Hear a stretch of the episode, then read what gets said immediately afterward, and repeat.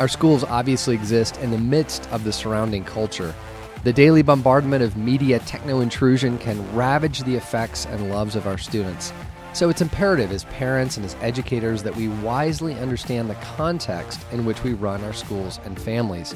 The good news is that at the same time and in the same moment, we have at our disposal one of the most significant antidotes to the lure of the culture, a way to form our students through classical Christian education. Of course, all of this under God's sustaining presence.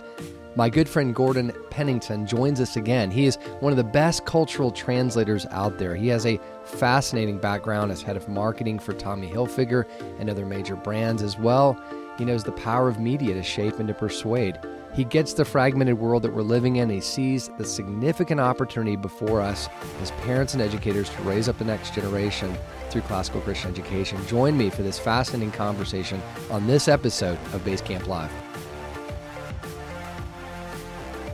Mountains, we all face them as we seek to influence the next generation. Get equipped to conquer the challenges, summit the peak, and shape exceptionally thoughtful, compassionate, and flourishing human beings. We call it Ancient Future Education for raising the next generation. Welcome to Basecamp Live. Now, your host, Davies Owens. Welcome to Basecamp Live. Davies Owens here, as always, beginning each episode with a word of gratitude to you, especially in these busy seasons of school starting up, to take time to listen to this podcast. Hopefully, it's helpful, it's encouraging to you. Love to hear from you. Info at basecamplive.com. On this episode, I sit down with my good friend Gordon Pennington. You know, few people I know are as well spoken, so actively engaged with thought leaders, media influencers, educators, and government officials all, all, over the world. I often joke with Gordon, Are you kidding me? You were where last week and now you're here this week? And Gordon is basically lives on a plane. He speaks, he consults, and all of that gives him a vantage point, a perspective that few of us have, kind of living in the day to day lives that we live fairly localized. He is a individual whose life reads like an adventure novel Back in his early marketing days in New York, he was head of marketing for Tommy Hilfiger, courted by MTV. He was hanging out with celebrities and stars like David Lee Roth and Prince Albert and Johnny Depp. Gordon has, throughout his life, though, understood culture shifts. He's understood as a believer the impact that Christ has in redeeming the culture. And he now works tirelessly as a visionary, as a cultural liaison to governments and corporations and nonprofits and ministries all over the globe. And he does so ultimately because he believes there is hope and there is redemption. About 15 years ago, a really defining moment happened. Gordon was visiting the school in Atlanta where I was head of school, Heritage Prep, and he was sitting in a classroom with middle school students. And this was really his first foray into classical Christian education. And I'll let him explain on the episode, but it was it was a defining moment. It really awakened him to the impact that classical Christian education can have in the midst of this crazy cultural environment. Gordon's been on base camp before, but it's always good to check back in with him and get a sense of really fresh perspective as the world is constantly changing under our feet. He is one of the biggest advocates and evangelists that I know for classical Christian education. So join me for this interview and conversation with Gordon Pennington. Well, Gordon Pennington, welcome back to Basecamp Live.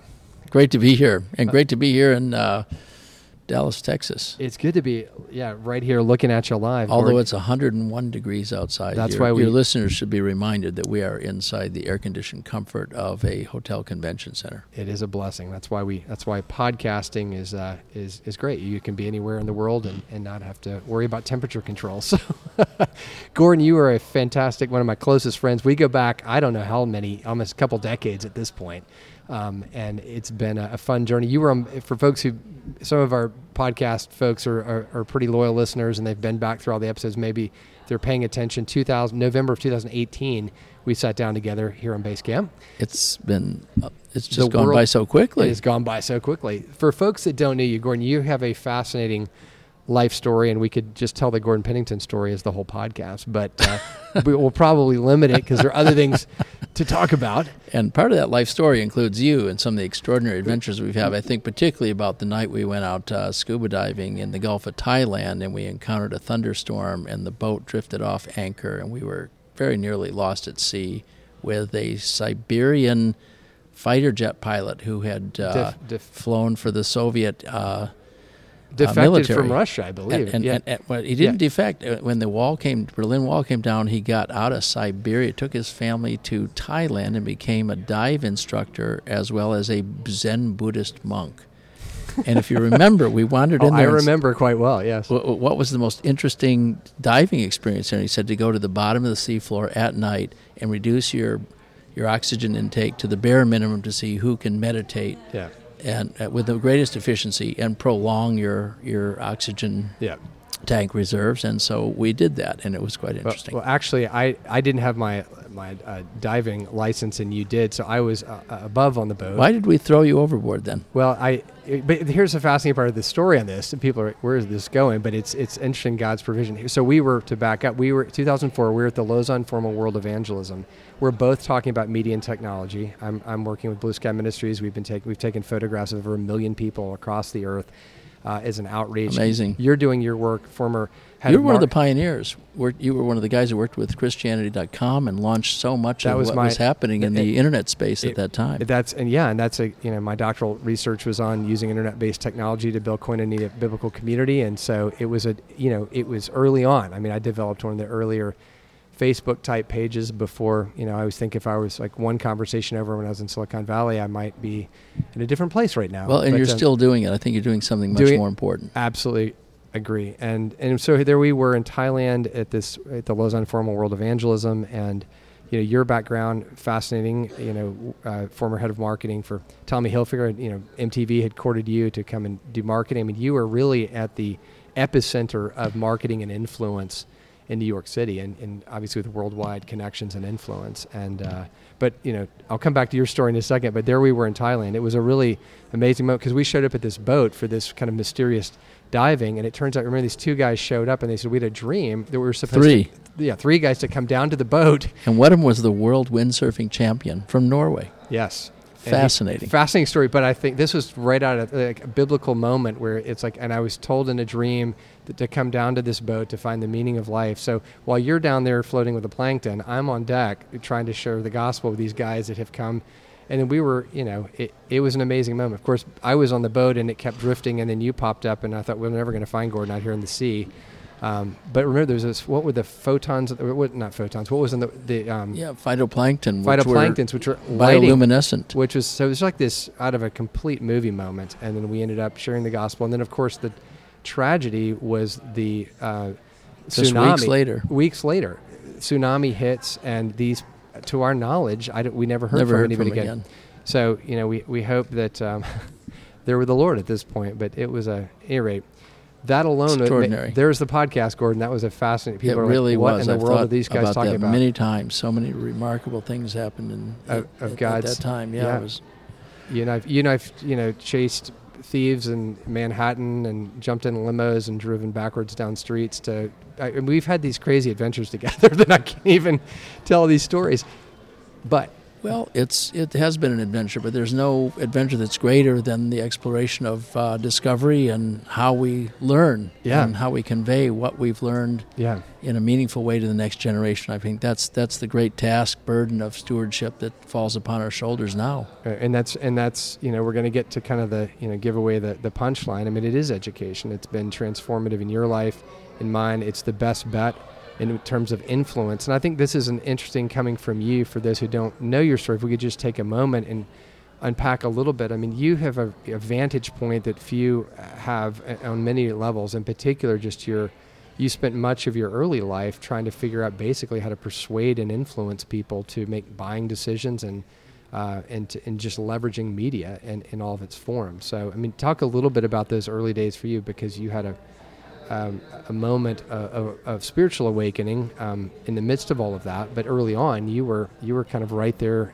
at the throes of influence. Yeah, well, it's certainly been a circuitous career path for me because I originally thought I wanted to be an architect. So naturally, I went off to uh, study uh, media, and I ended up um, getting a degree in theology, and then studying law, and coming back into marketing and branding. So, what a journey it's been! But it's always been about the one theme that connects it all. I think is uh, community and communication and connecting people Yeah.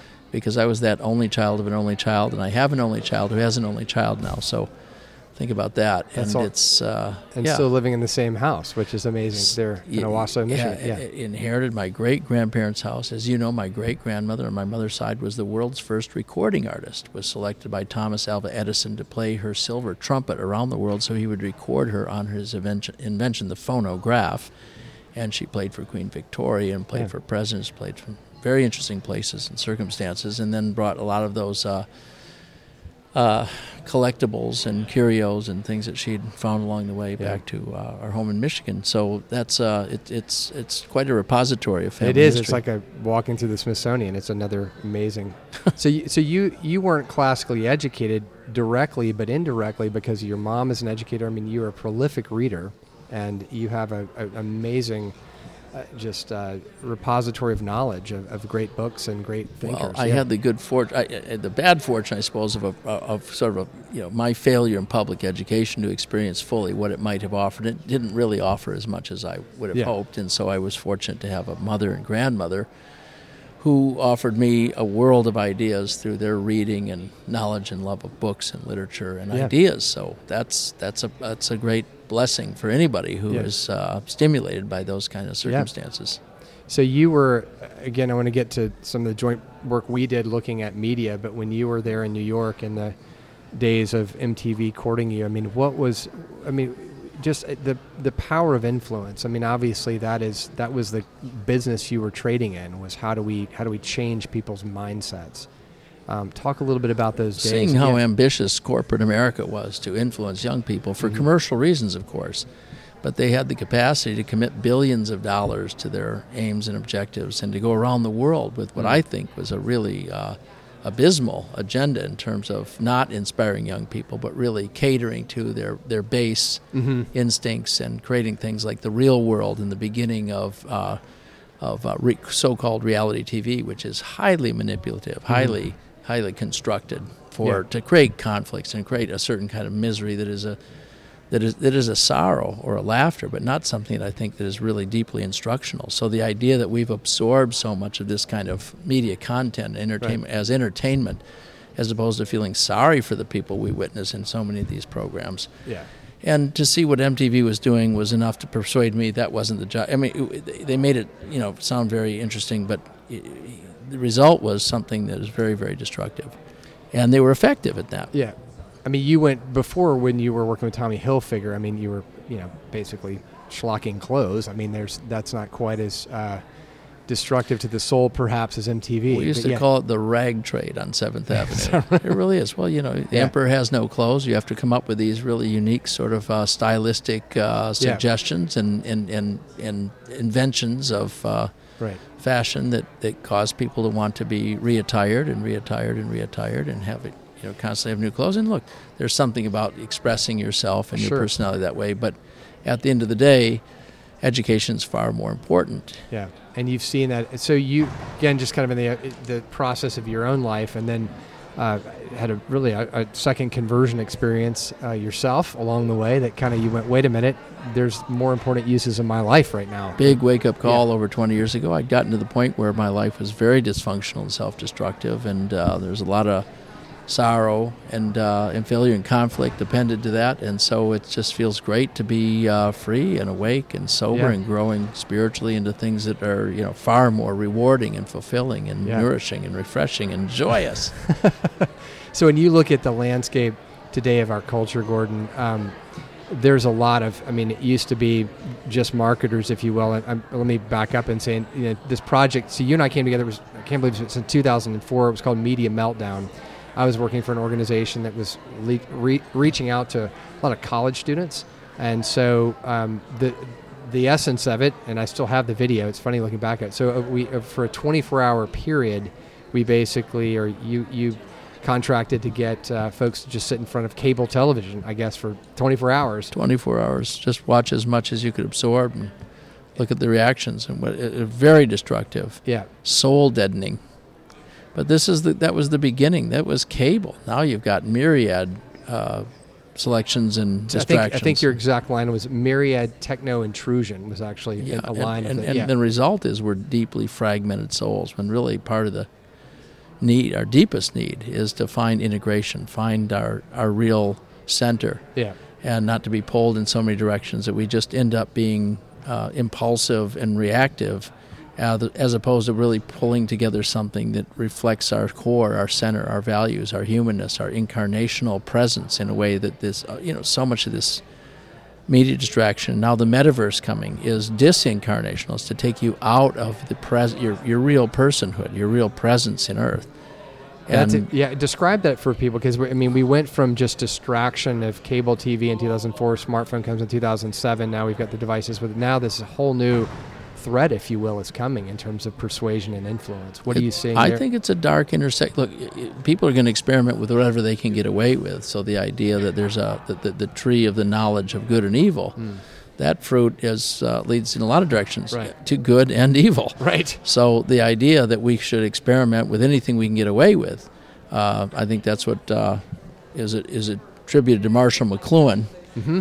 Um, art is whatever you can get away with, and in many respects, technology, life, all the facets of how we represent and extend ourselves creatively is is to a certain um, extent what you can get away with. Yeah. So where's the metaverse going to take people in a disconnection world where we barely understand the world in which we are, are called to operate viscerally and Right. tactily and materially and, and even spiritually, but to divorce yourself from that and live more and more of your life and and your and extend your moral imagination into these realms uh, looks to me like a very f- uh, interesting, fascinating, and profoundly dangerous prospect At a level that we've never seen before. At a mean, this level is- we've never seen before. Imagine living and being more, and you can imagine these circumstances. Somebody's living under brutal conditions, and whereby they can extend through their connection to the metaverse a sense of living more of their life in that realm than Yeah. the real realm. Yeah. It might be a relief from Yeah. pain and suffering and conflict and abuse and all kinds of you know, misery and evil. On the other hand, it's not a real life other Right, than right. an extension of the Yeah, imagination. reminds me of the movie Ready Player One. It came out a few years ago. I don't know if you saw that, but it was you know a dystopian world, that everyone just basically threw on the headset, and that was really where life and community and interaction took place. So it seems sci-fi, but it's really not that far Well, from does art imitate life, or does life imitate art? Yeah. It, these Yeah. are these are big questions, and we don't have you know easy answers to everything because there's so much um, that's intriguing about the nature of these technologies and what they can disclose to us. Right, But at the end of the day, how do you become a whole person? right, And does this really lead to a wholeness, or does this lead to something that's so thinly veiled in terms of fragmenting and extending you into something that really is utterly and completely disincarnational? And um, you know, who are you then? Well, and I think that's the. I mean, that's the the question of the day is if the enemy is at our gates and this is the the weapons that they're bringing against us. uh, Yes, we have the Holy Spirit, but what are we to do, especially as parents and um, you know, I, we don't want to show up, you know, with a in a firefight with a water gun or something. I mean, how do we really assess the, the significance of what's in front of us, which I don't think it, we fully understand, especially as kind of digital immigrants. That sort of all this technology has come late to us, but you know, the iGen right now, the younger generation, this is the air they breathe is this digital medium, and it's now become their escape. So, Well, it, it challenges the idea of what does it mean to live life fully, yeah, and how do we engage our kids? What do we present to kids as an opportunity to live life Yeah. fully? How much of the natural and created world have they explored and seen with their own eyes and experienced with their own tactile Yeah. ability to encounter these the, these these realms, these environments that are around us, but not not always uh, right out your front door. You may live in a city or an urban scape where you need to go a little further and discover something that's quite different and unique, or it might be in, in a local park very near you. Yeah. It's all a matter of you know learning to see, learning to experience, learning to interact with the things that present themselves. So, is technology your greatest concern when you think about the next generation? I mean, what do you feel like is the biggest threat at the doorstep of young people today? Well, it's one of them. I certainly wouldn't say it's the only thing. I think the ultimate concern is how do we become whole persons? What is our definition of a whole person? We don't have that in view. We don't have an understanding of that in mind. We never know really what, what map are we following and what kind of compass or GPS system, if you like, Yeah. will guide our souls on that journey to find wholeness. You know, we all come into this world with a certain level of capacity and uniqueness, but the wounds and the uh, the slings and arrows of outrageous fortune that that impact us and, and cause us to Yeah. struggle. And part of growing and becoming whole is how you deal with those struggles and how you become a whole person. What is your healing journey? Yeah, absolutely.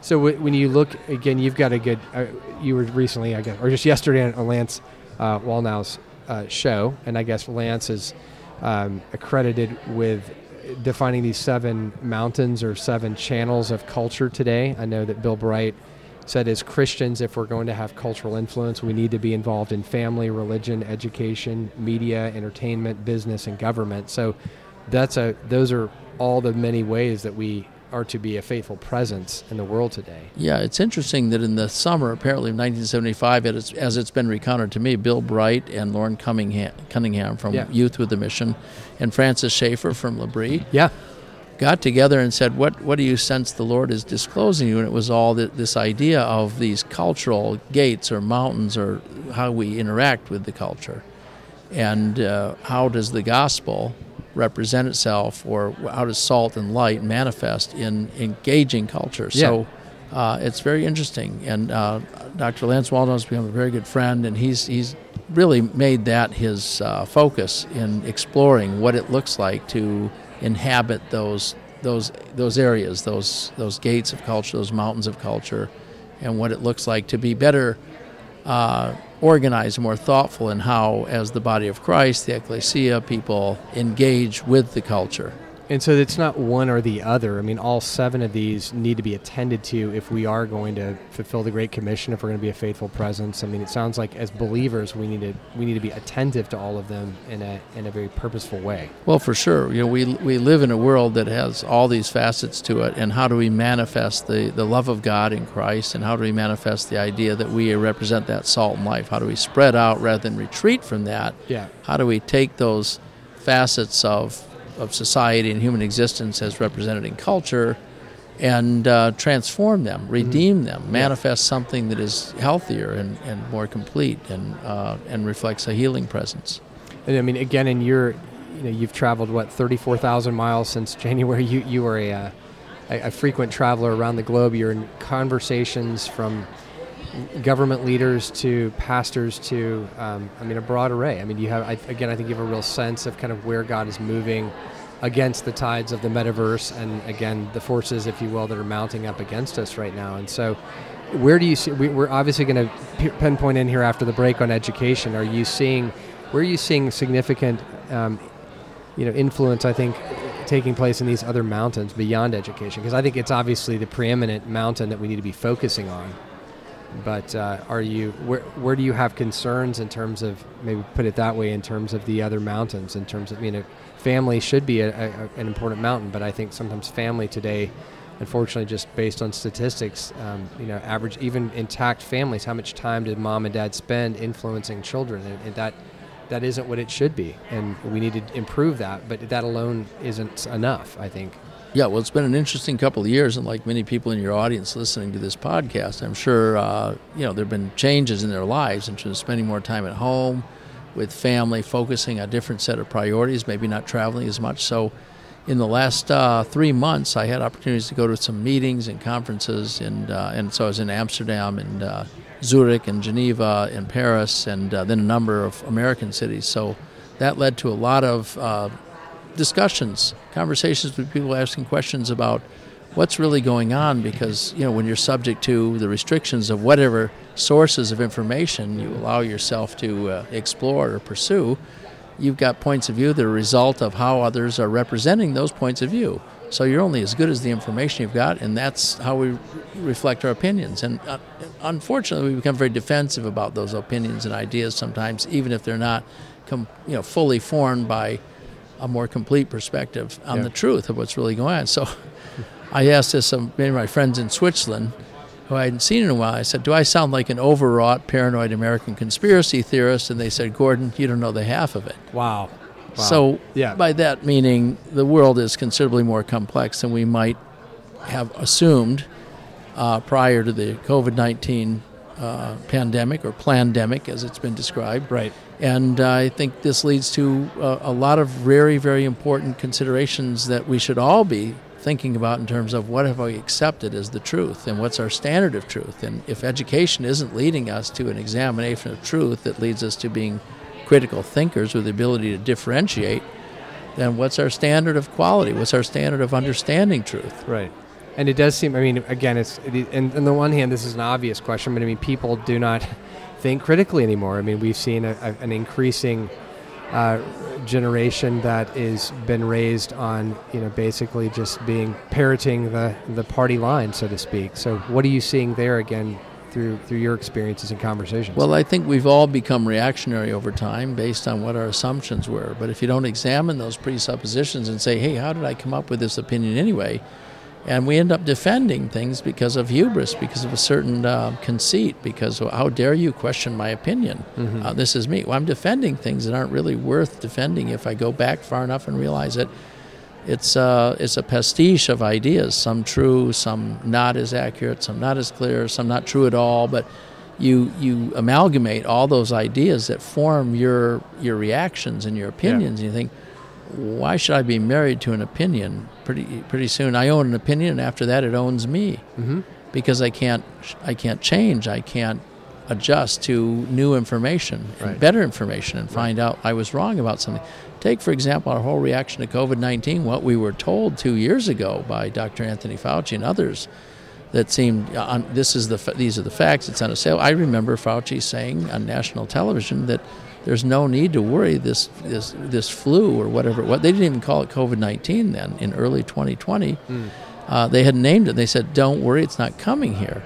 It won't affect you at all." And so you know you can remember what was going on. People were encouraged to go out and go to the theaters and so on. This is right up until the time mm-hmm. on March 13th of 2020 when the whole country was faced with a, an emergency pandemic lockdown. That began to really, I mean, certainly got everybody's attention, but it also raised a lot of questions. And I, I went with what was recommended at the time. I can remember, actually, I'm embarrassed to say this now, but, you know, washing uh, groceries. Uh, right. Uh, cereal boxes with disinfectant and leaving them outside the house for 48 hours or yeah, but we didn't know. So I mean, right. maybe that's nothing to be ashamed of, except that we didn't know, and we didn't even know how to ask the right questions about the, the testing process, about the scientific measurement. Yeah. So the big concern I have relating education to the discovery of truth, in fact, is why is it we have so often been prevented and stymied and challenged and uh, and censured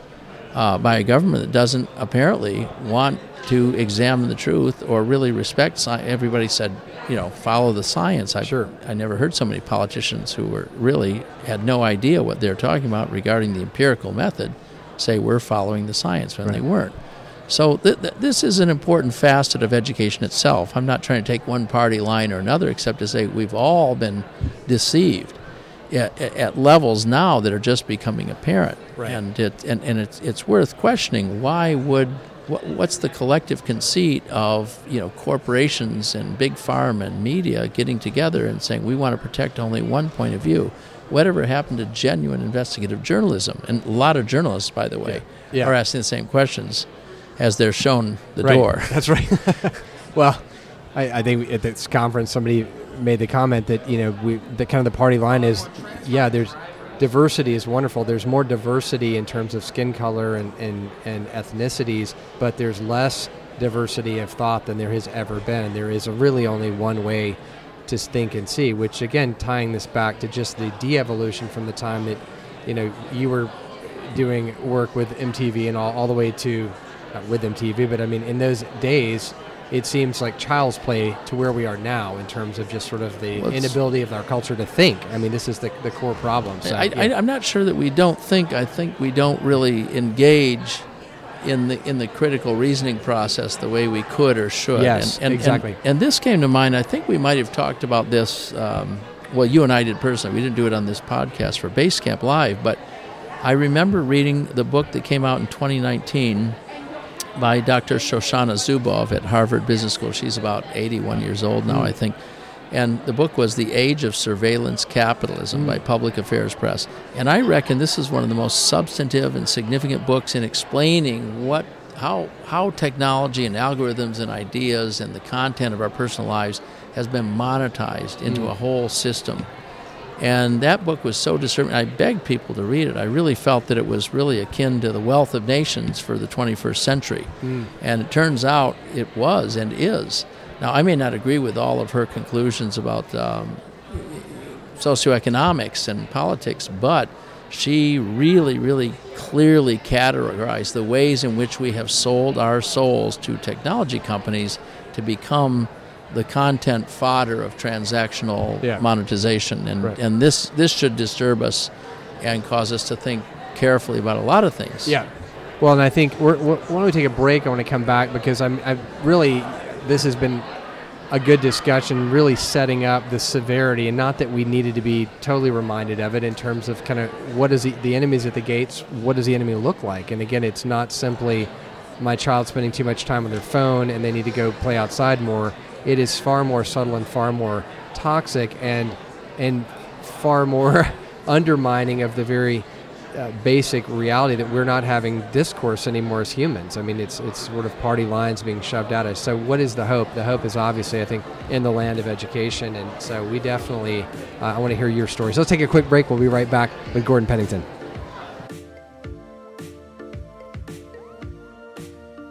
It's time for another quick classical Christian Q&A with Dr. Tim Dernlan. So, Tim, what does the term soul formation mean? We talk a lot about soul formation in classical Christian schools. What are we talking about?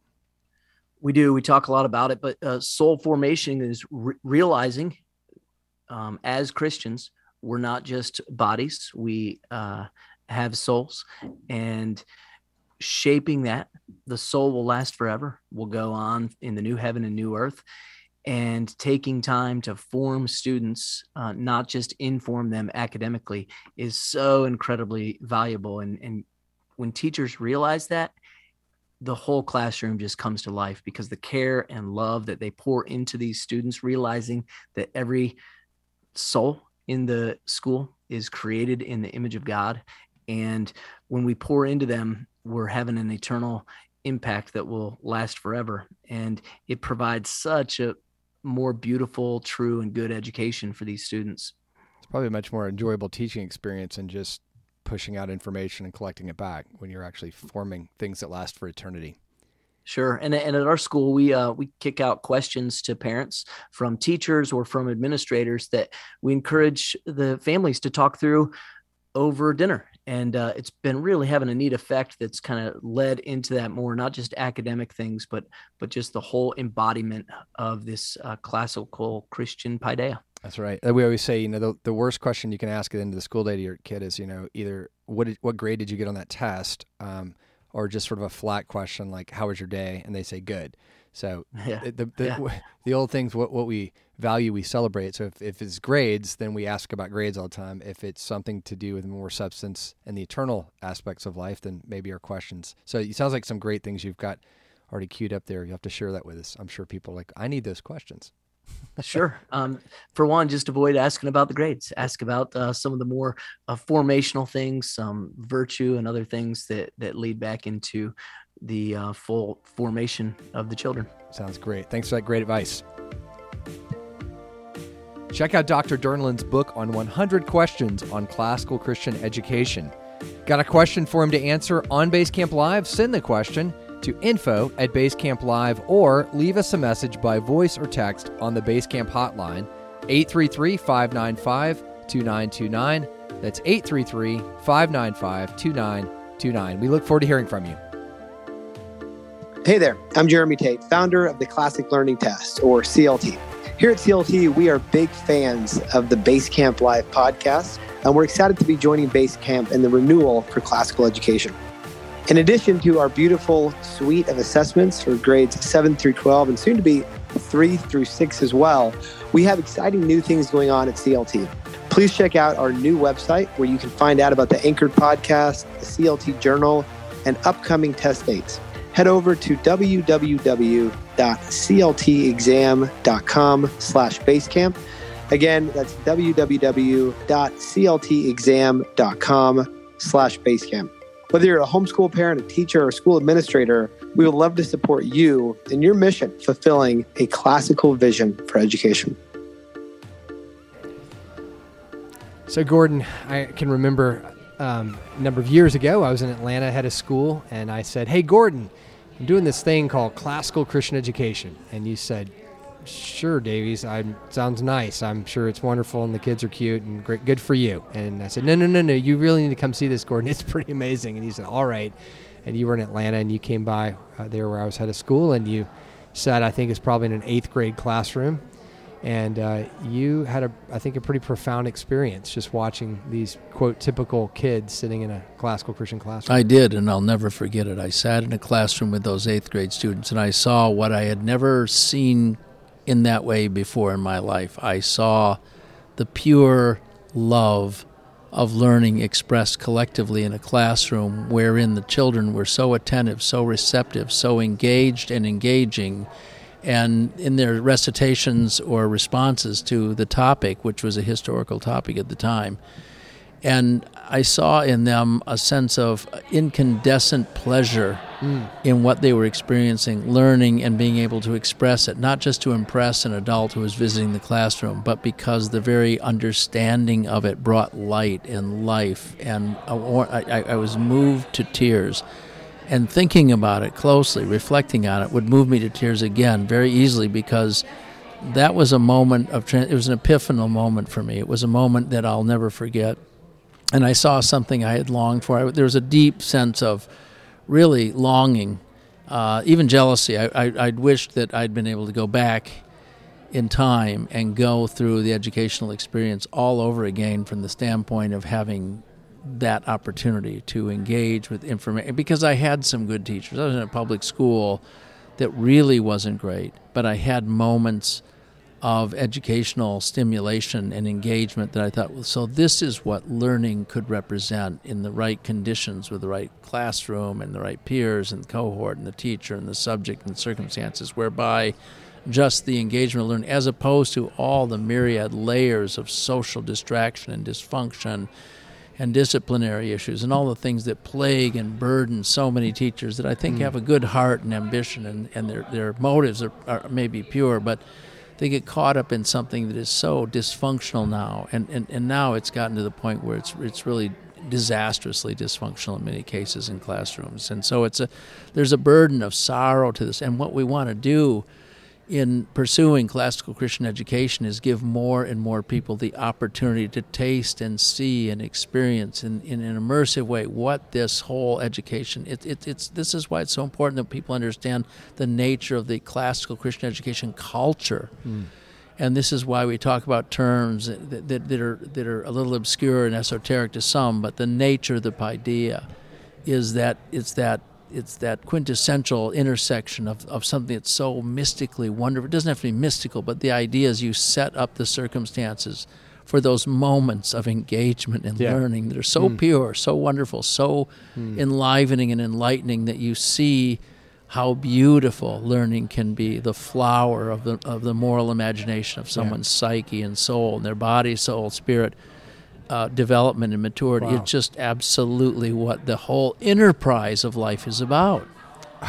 gosh, that is so well said, Gordon. And you know, I, I, as you're talking, and I love your term of you know, the incandescent joy. I think that as a movement, and, and I think it could be the case could be made. Classical Christian education is roughly 40 years old. I mean, you know, the sort of the rediscovery of it, kind of in the early 80s. And school, most of many of our schools are 25 years old at the oldest, and as we evolve into our own understanding of what this is, I think early on there was probably a more, if I can say, wooden understanding of this model, which was let's just put these great books in front of our kids.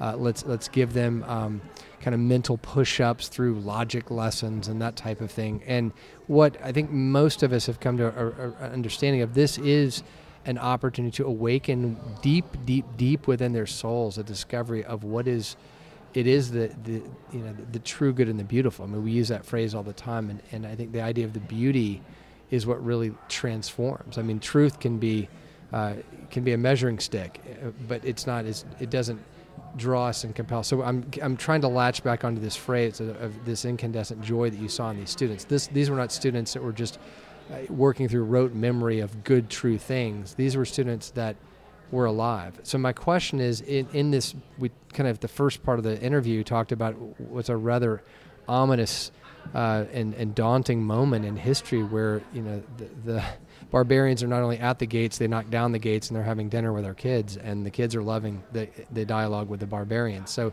we've got to come up with a more uh, delightful dialogue, a more delightful company to keep. So Yeah. I think that's uh, uh, from what you've seen and the way you just beautifully described that we could our ability to win is because we've got something more beautiful and more attractive and more alive. Yeah, we're in a world of competing interests and competing ideas and, and, and, and competing seductions, if you will. If you want to take it that far, the Yeah, whole I idea is that we're being pulled one way or the other to something that is ultimately glittery and has a certain attraction at a superficial level, but is ultimately false. It doesn't really satisfy our deepest lear- yearnings and, and, and, and, and, and needs. And until we identify those things, and that's a spiritual journey. It can take a long time. You don't always mm-hmm. land there right away and recognize what is it that I really most want. Well, I want a great job. I want a great lifestyle. I want a collection of material things and the mm-hmm. accoutrement, my success that will give people the, the, the, the, some patina of, of of exterior impressions that like I have succeeded at whatever I thought I wanted to succeed at. But how fulfilling is the inner life? What what is that? interior life like and you look at people who have changed the world extra you know a, a Solzhenitsyn a C.S. Lewis I mean a, a, a, a G.K. Ch- I mean you could go on and on people just pop into mind right now who had and, and those are names that come to mind because they had very uh, in Solzhenitsyn case a very an agonizing journey toward a satisfying end in terms of challenging something challenging a whole system and bringing it down and reforming something that may have made, he may have not completed his mission entirely but Yeah. Or a Lewis, you know, the surprised by joy and that journey of joy, and then losing Joy Davidman and and, and mar- uh, late in life marriage and struggling with that, but struggling honestly and struggling in a way that authenticates the human experience. And Chesterton raising the questions that you know in his position of influence and so on. When the London Times famously asked uh, Yeah. 20 of the most influential people, what is the problem with the world today? Dear sirs, I am. I mean, having the humility and transparency, just, you know, look at look at how the mechanics of life and learning and, and, and put it all together.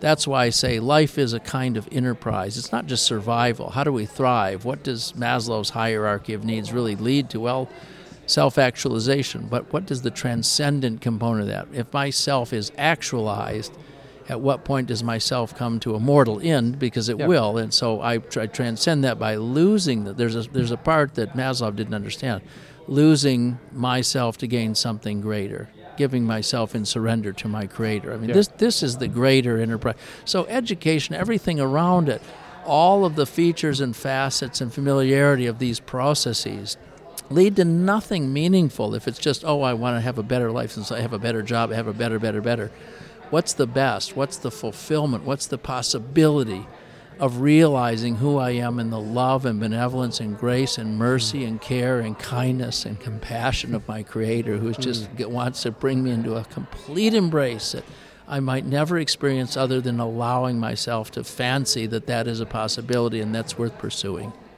Wow. Again, that's beautifully said, Gordon. I mean, I think as you're saying that, I'm thinking about years ago when I did youth ministry. Someone once said, you know, one of the greatest sins is effectively boring people with God, and giving giving young people a, a a Christianity that is so anemic that who would really want it? And I think that's part of the problem with the evangelical church today broadly is that there is this.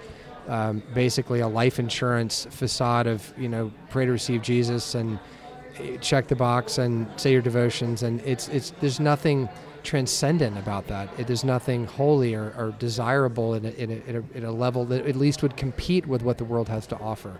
And as we began talking about the persuasion of media in the world i mean so we have something better but we don't often present it in a way that is really beautiful. And it sounds like what you're saying it's it's actually in these moments of classical christian education these classrooms when rightly done that these transcendent truths and, and these books and in these discussions re- give a glimmer of, of, of the face of God. I mean, if we can be so bold to say that, where all of a sudden now a young person says, okay, I want that way more than I want the latest dangly thing that the world has to offer me. It's a competition for our. It is, our, right. Our, for uh, as Jonathan Edwards would have said, for our affections.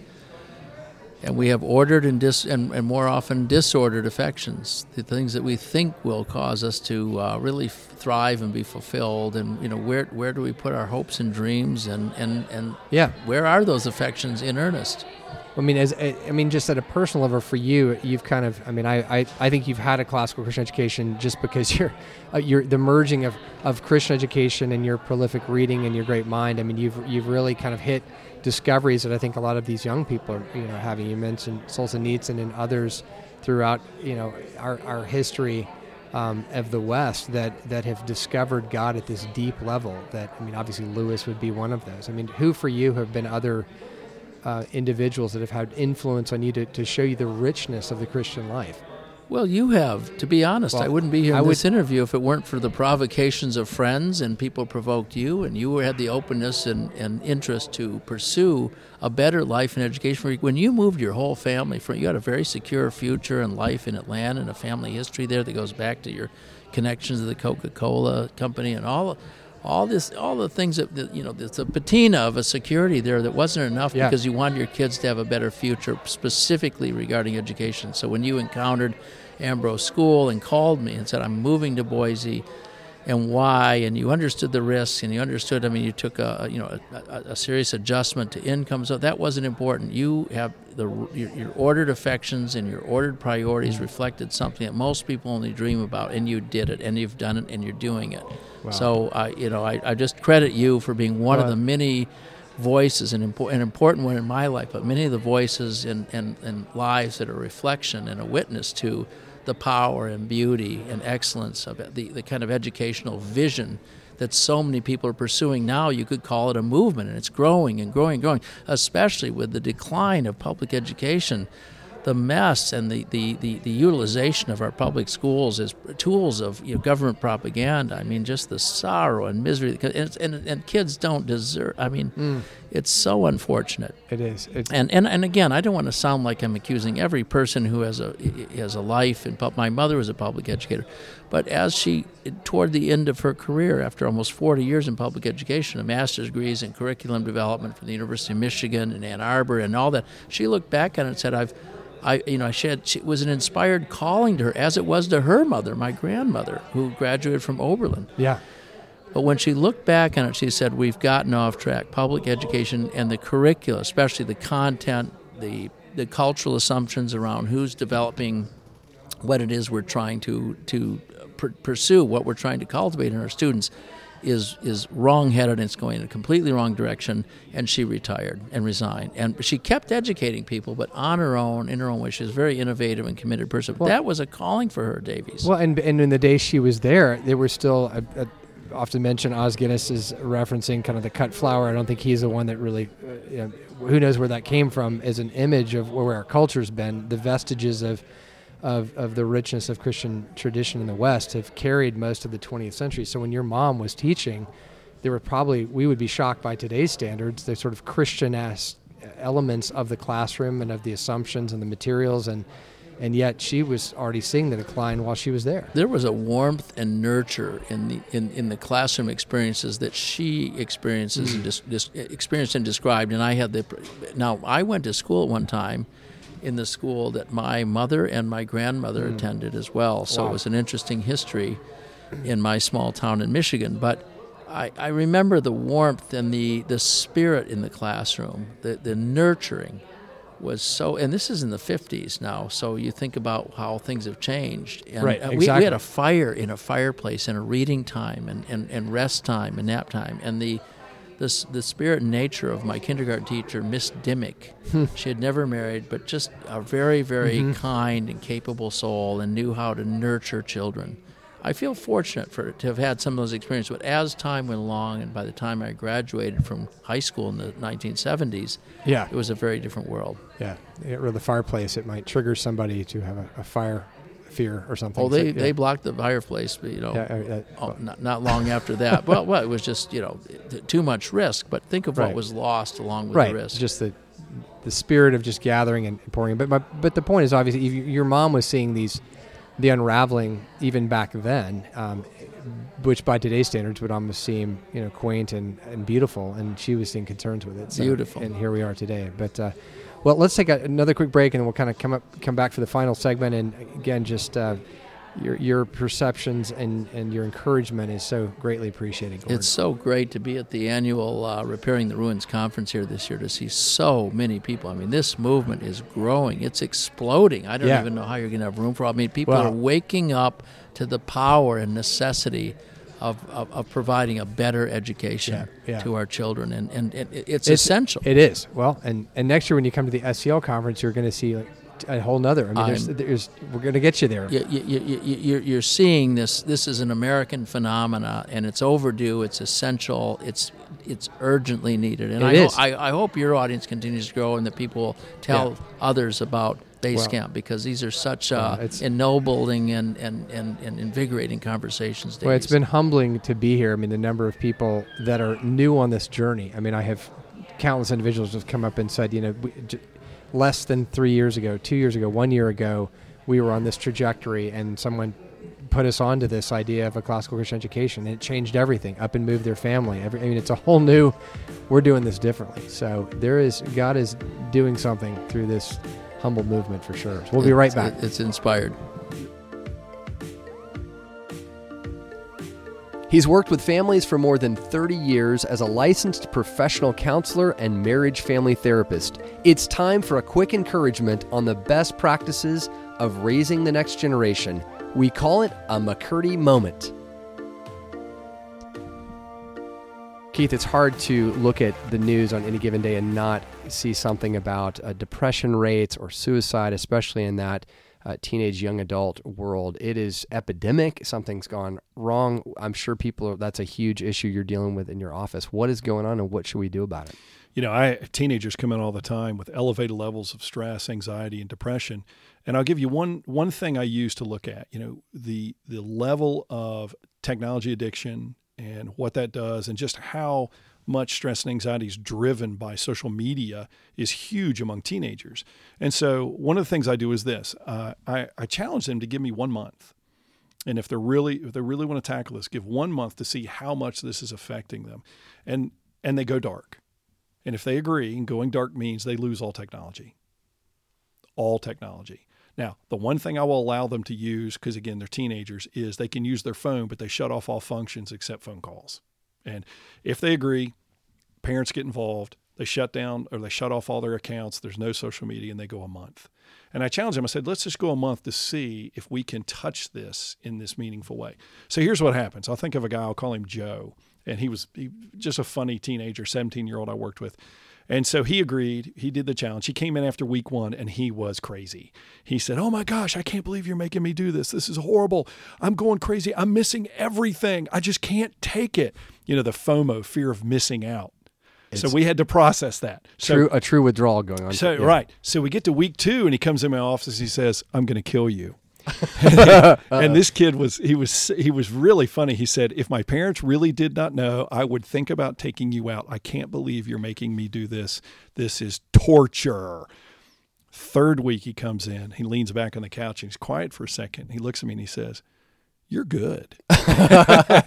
and I laugh and I said, "What do you mean?" He said, "I haven't missed out on anything." And he said, "Wait a minute. No, I have. I haven't missed out on anything of value. Mm, Everything I've missed out on has been drama." mm, hmm By week four, he comes in and he says, it, well, actually, in every manner that we could evaluate, anxiety and depression had fallen. And he could say, there is no question, I am functioning more calmly, more at peace, less anxious, less stressed out than I was prior. Now, the big issue at that moment is I've never had a student stay dark, nor is that really practical in the world we live in. So the question then is how do I return and, and use this as a tool and a resource with a smaller footprint in my life? But it's amazing to me when I strip that out of a teenager's life, within one month, they function drastically differently. Yeah. And once they've tasted and seen there is life on the other side, they're more prone to go back to it, which is That is the hope and the goal. That's right. the well, that's great. Well, I'm going to shut off because we were on an electronic thing, and I want to make sure we go dark. Got a question for Keith to answer on a future McCurdy moment? Well, send it to us at info at basecamplive.com and learn more about Keith McCurdy on the speaking page on the Basecamp Live website. So, Gordon, as we end up our time here, I just, there's so many uh, times when you talk about classical Christian education, it just it just is an encouragement to me. I know there are a lot of folks out there, uh, you know, thinking both parents and educators in the movement that are shouldering a lot right now. I mean, COVID was burdensome, and just life right now, and economic woes, and and the the, the ramping up as we began in the episode talking about. Um, there's a lot that we could be concerned about, but we serve a, an incredibly alive God who is on His throne and I just, just from your perspective, what, what words of encouragement do you have to, to let's start with families today, and then we'll just ask the same question about educators. Yeah, well, look, uh, you're right. Life is not without complications and burdens and concerns, but it's also the opportunity to do something that is uh, that is beyond the scope of our ability alone. I think that's the part of our life journey that reflects the very nature of faith itself. Without faith, this is an impossible journey. It's impossible please God. And to the extent that we were born for a relationship with our Creator and with one another, we need to embrace the very fact that we're going to be tested by all the circumstances and trials of life and made better through it, or or or destroyed. so we're we're at that. yeah. here we are. I mean, this is this is this yeah. is the moment we're in. Right. These are the circumstances that we're in. These are the challenges we're in. These are the opportunities we face, and our decisions to approach them in a way that is yeah. faith filled and, and, and fueled by hope and motivated by love is a noble ambition. And this is our life's enterprise. So, what could be better than giving that hope to children through education and allowing them to see something through the, the lens and the prism of history and opportunity that allows them to rise to the occasion? Yeah. We can't hide them from the circumstances of life, from its right. challenges and, yeah. and, and, and, the severity of it. And this might be, in the end, uh, as was said of, of, Lewis by Sheldon Vanauken, I mean, this might be a severe mercy that we're in. Mm. But I believe it's a moment of clarification. In many ways, our culture was floating down a lazy river, taking a lot of things for granted mm. and not really questioning things that didn't immediately challenge our comforts and our convenience and our circumstances. And these became idols. And then the subtlety of thinking that comfort and convenience surely can't be something that's so disruptive that it's really going to be destructive, but it was and is.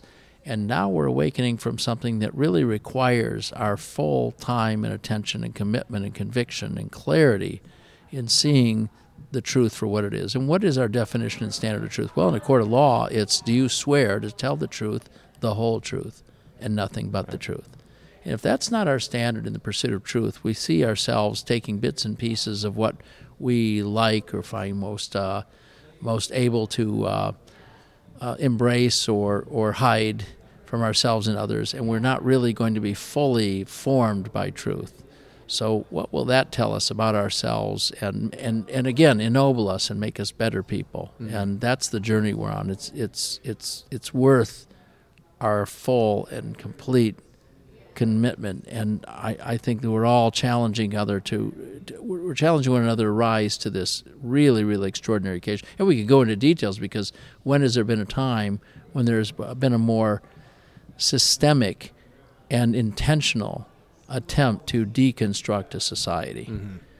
And you, you, you can you could have a whole episode on this for sure, and many but we're awakening to something that there there are forces that are malevolent in in the world. They've been there for a long time, but they're being unleashed in a way that is adding to the clarity of what we must do in these yeah. circumstances. And I believe people are being made courageous and uh, yeah and better for it. And that's the journey we're on together. Obviously, that everything you just said would be apropos to a, a teacher and administrator in a classical Christian school. Anything distinctly by way of words of encouragement to, to those actually who are who are leading these schools because this is obviously at the front of the uh, line of, of raising up this generation that so desperately needs to really be the salt and light to the world. You couldn't do anything more, I believe, uh, noble with your life than to devote yourself mm. to the education of your children with the kind of quality and the kind of uh, conviction and the kind of character that the classical Christian education movement is bringing to our, our nation and our world today. And that's why you're seeing this really almost exploding as a movement. It's, and it's just on the cusp of really creating an educational yeah. awakening that is uh, long overdue and essential to our future. Yeah. Well, and I think it's the, uh, you know, it's you're right. It's these pendulum swings throughout history. When when the world heats up more, it's in those times. I think about Rodney Stark's book, The Rise of Christianity. I mean, why why did Christianity ever spread throughout the nations? I mean, it's kind of you think about it, it's uh, just an obscure Galilean dude wearing some sandals and some people following around, you know, twelve disciples, and all of a sudden the world is forever changed. And you know, it, it, God shows up in those moments of, of, what looks to be the biggest moments of desperation. And so, not only do we have Jesus on the throne, we also have a, a means by which to educate and formulate and shape a generation. And and I think that the hard thing is we're an, we're an impatient people. We want, uh, you know, the quick fix. We want to run in tomorrow to every public school and, and snap our fingers, and every kid is in a different place. We realize it's going to take a long time to cultivate a generation through a K 12 process, but that is the way culture gets changed. So it's a, it's a good work. So thanks for the encouragement. It's great to be at base camp, and I can look up now as the as the fog uh, and, and the clouds clear, and yes. I see the, the peak of Everest. I see something even beyond that peak. I see that we're headed for something that is yeah. so extraordinary and so ambitious that it'll require all we can bring it, yeah. and it'll be worth it and that's what inspires our, our students along the way. This is uh, not a walk in a park; it's a climb to the top of the most beautiful view in the world. Well, so, that that yeah. that's the most rewarding fruit of all to yeah. see the the incandescent awareness of the love of life and learning and growth in these young people today. Yeah. It's really really it extraordinary. Incandescent awareness. I'm getting that on a T-shirt. Gordon, thanks so much. It's, it's always good to be with you. So good to be here, Davis. All right, blessings to you. Thank you. Hey, Basecamp Live listeners, this is Hannah, Davey's daughter here. Thank you for tuning into this episode. I can confidently say that my kindergarten through college classical Christian education has become a critical part of my life. It formed and trained me to be a strong leader, to love God, and now as a married young adult, it's really created a foundation for me to go out into the world, the world that's getting crazier by the day. So, thank you for listening to this podcast. It's absolutely critical what's being discussed here. If you could take a moment and send an email to info at basecamplive.com, let us know where you're from, where you're listening, what's on your mind. We're so grateful that you're part of this Basecamp Live community. Thank you for being here. Please do tell a friend and give a five star rating on your podcast listening platform. Thank you so much. See you next time.